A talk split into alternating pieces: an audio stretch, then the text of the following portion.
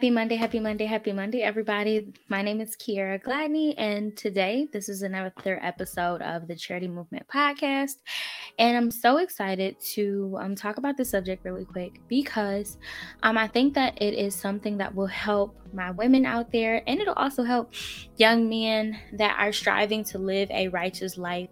Um, actually, I was I'm in the car driving, and the thought came in my mind like, what tools or what ways will a woman know when a man is a potential spouse and what characteristics is she going to look for?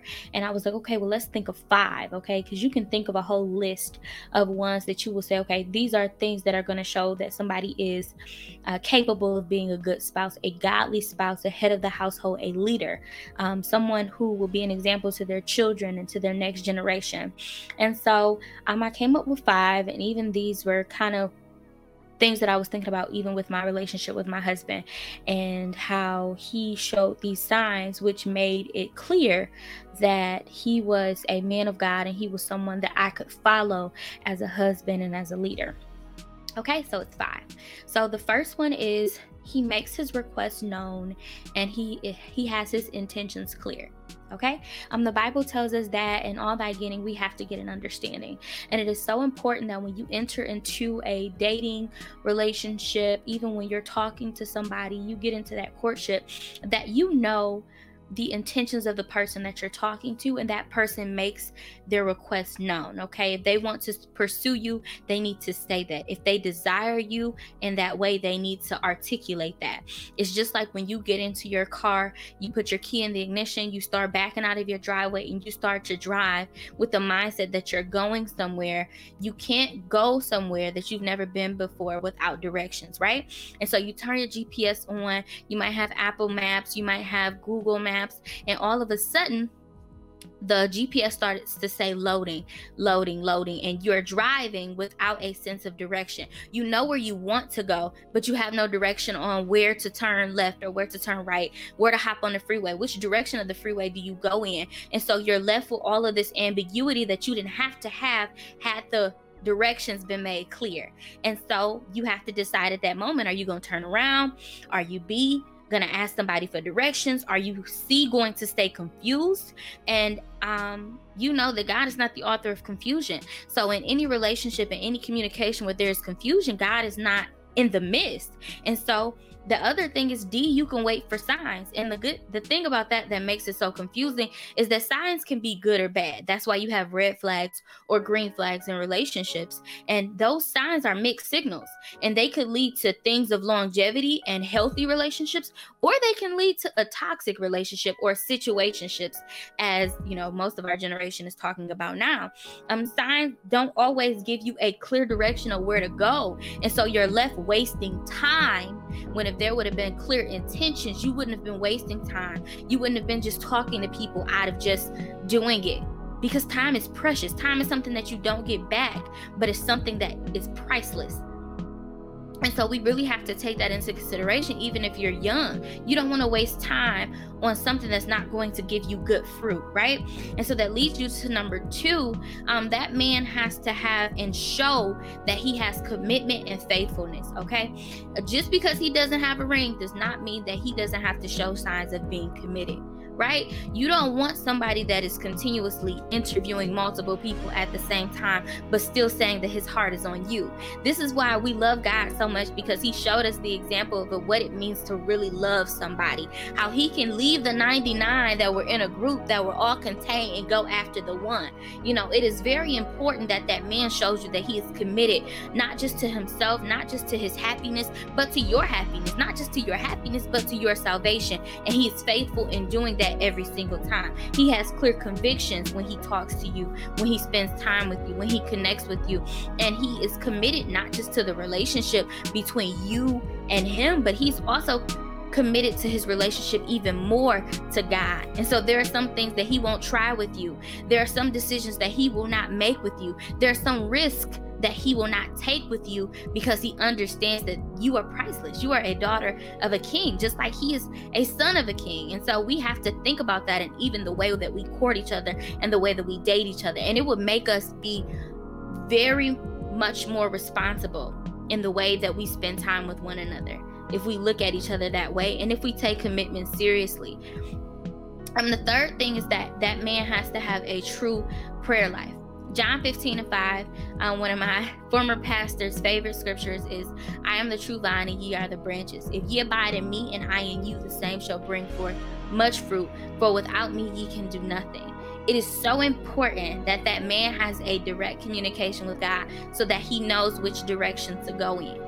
If he doesn't know which direction to go in, it is because he is not connected to the source. And if he's not connected to the source, he's not going to give you any resources. When you're weak, he's not going to be able to strengthen you. When you are lost, he's not going to be able to find you and tell you which way to go. And if that is not a fundamental thing at the beginning of a relationship, it's really not going to get better by the by the engagement phase. And it's going to be horrible at the marriage phase. And so you have to make sure that he has a prayer life because the effectual fervent prayer of the righteous man availeth much. God avails himself to those that continuously have communication with him. Think about the way that you want that man to communicate with you. You want a text or a call every day. You want him to connect to you, to at least tell you how he's doing, to at least show you that he's making an effort. And that's what God looks for us to do is to make an effort to converse with him, to make an effort to connect with him, even if it's not 3 or 4 hours, even if it's 10 minutes, even if it's in your car, even if it's while you're walking, even if it's at your work desk, even if it's at night. He just wants to hear from you. He wants to connect with you. He wants to know that he is an important role or an important part of your life. And if that woman or that man that you're interested in wants that commitment and that effort, how much more does God want us to connect with him and to talk to him? And, and as that man being the leader, he needs to establish that deep connection with God to know number one, are we wasting time? Okay. Number two, is this a viable candidate of marriage? Because that's the end goal. The end goal is not to just keep talking to people and dating people and interviewing people to see where or who fits the intention is to build up the kingdom of God by establishing godly marriages that have the source and fundament the fundamental values of God that are going to lead to an inheritance for God, which is our children, that will all be built to praise and to worship Him in spirit and in truth. That's the goal. That's Psalm 127 3. That is the word of God. That is what our goal is. And so if that man does not have a prayer life, he doesn't know which direction, which route to take to lead you to where God's divine order is, right? Okay, so number four is that he does not make his decisions based on emotion. Okay, women, we are very emotional. I can only speak to myself for myself because I don't want to offend nobody. I am very emotional right? I'm very in tune with my sensitivity. I'm very in tune with all of those things. However, um, one thing I really, really thank God for and my husband is that he was never moved by his emotions. He never made decisions about our relationship based on his emotions, even though he loved me and cared about me and things like that. Um, he did everything in God's timing, even if in my mind it didn't make sense. Um, even when we got engaged, we got engaged six months after we started courting, and in my mind, logically, it's like, okay, I'm just getting out of college. How does this make sense, God? This doesn't make sense um, to him it was God's divine order. And as soon as he got the word for it, he didn't act on emotion. He didn't even tell me that anything was happening. He proposed out of out of nowhere. Now we we had talked about it. We knew that that was our next step, but I just didn't know when. And it takes a man that is not stuck in his emotions because had he been in his emotions, he would have got a little weary after one of our conversations that we had about marriage. And I said, okay, well, we have to wait two years because at the time I was planning on going to law school. And so I was going to make him wait extra amounts of time because I had my plans of what I wanted in life. However, obviously, that wasn't the will of God at that time, or else I would have been changing God's order for what his plan for my life was.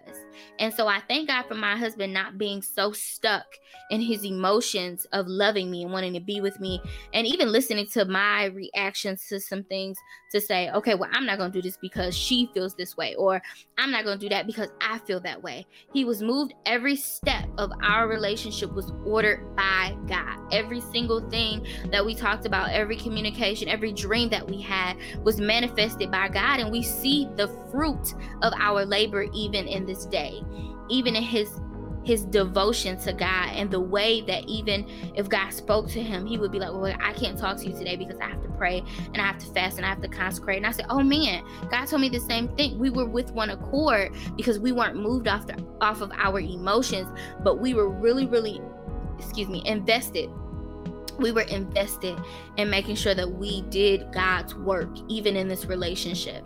And I can clearly remember a time where I even stopped talking to my husband because I had felt my emotions were coming very, very strong. And he did too. And it got to a point where I was like, I can't talk to you for a few days because I need to make sure that this is like God. This is a God thing that I'm not wasting time you're not wasting time. And when you find that man, when that man finds you and he's focused and he has a prayer life and he has clear intentions, and not just clear intentions, but he's committed to those intentions, and not just committed to those intentions, but then he is not moved by his emotions alone, but he's more moved by the direction of God. That is somebody that is going to pursue you and that is going to lead to marriage. The last thing is that um, he is going to bring honor to his name. And so you are going to be more than happy to take his name and to take his legacy and to take his inheritance uh, because he's brought honor to it. So many times, so many people think that it is an awesome thing to be married to them, but they don't, they don't even, you know, they don't really comprehend how much smoke that they've brought to their name their reputation that precedes them to the point where that woman has to now live with the dishonor of that person's name. I'm so grateful that when I took on the last name Gladney, I took it with so much joy because I knew the history behind it. I knew the work behind it. I knew the redemption that was attached to that name. I knew the blood that was applied to that name to lead to my husband's salvation. I knew the hard work that was attached to that name. I knew the faithfulness and the, the studious behavior of that man. I knew his character.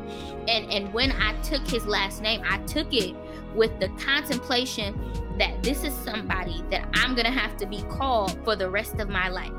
When they when people talk to me when I'm at my job, when I'm at work, when I'm in meetings, when I'm at church, when I am called to preach, they don't call me Kiera Bell, my maiden name.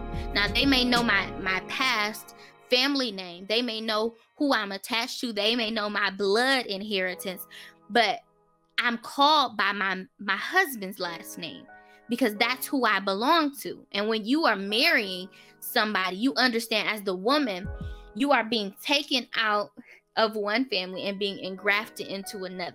And that's not to say that you forget your family on your, you know, your family before you got married or anything. I'm not saying that. But if you can understand the engrafting of you being taken out of one place and you belonging to another, you will understand the seriousness of what it means when you marry somebody. You're marrying their name.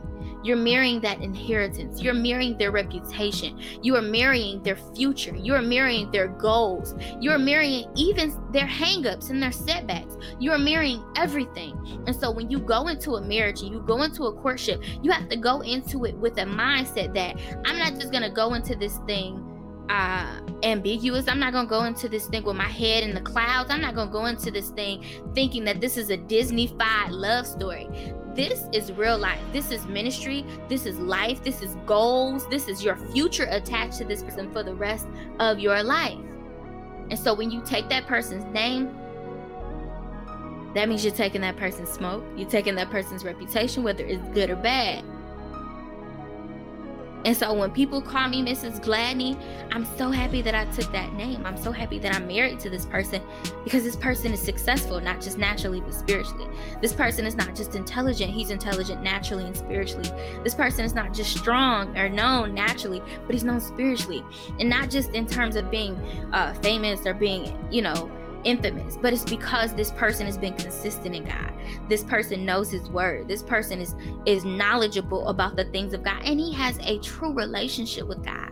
And so that's what makes it easier to take on someone else's name, someone else's family, someone else's legacy because you understand that they've brought honor to that name. And just like you, my ladies out there, you have to bring honor to your name so that when that man takes you and engrafts you into his family, he doesn't have to be like, well, that that, you know, that was before she met me or that was before this. No, he shouldn't have to explain nothing. Your name should be clean. And that's what our desire should be. Lord, I want to be clean. Just like Jesus. He washed us. We are clean. Okay, my name is Kiera Gladney Jesus. I'm clean. There's no smoke behind my name. There's no skeletons in my closet. Because I'm a new creature and old things are passed away, and behold, all things have become new. And once those things became new, my intention every day was to make it stay new. So, no, I'm not going to be entertaining things that are not like God. No, I'm not going to be having unnecessary conversations and wasting unnecessary amounts of time. Time is so important. And so we just have to think about those things when you decide that we want to talk to somebody or court somebody, interview somebody. And, and God is showing us. It does not take long for God to show you where you're going. All you got to do is get up and walk. And trust me, his direction will be clear for that man, and that man will show you his effort. He will have a consistent prayer life. He will be committed and intentional. He will make his request known. You won't have to keep, you know, allowing him to beat around the bush. He will be clear. And that he won't be moved by his emotions. And he will bring honor to his name for you. Okay. So I hope you got something out of this list. If you add have any more that you want to add, I want you to put it in the comment section on my YouTube or even add some notes or things to my audio podcast. Um, I'm, I thank you guys for listening. I hope you got something out of it. I love you. I hope to come on every week from now on um, since I'm feeling a little better. Make sure you subscribe to my YouTube channel, Charity Movement. Um, make sure that you tell somebody else and that you share with somebody else that may be dating or courting or engaged or even married that just needs some help and some encouragement. Because I think that this list will really encourage the people um, that need it. I think it will help. I think it will put relationships into perspective because I think a lot of us we take for granted the importance of a godly relationship and the steps to get there. Okay? So I love you and remember that the only one stopping you is you. See you soon.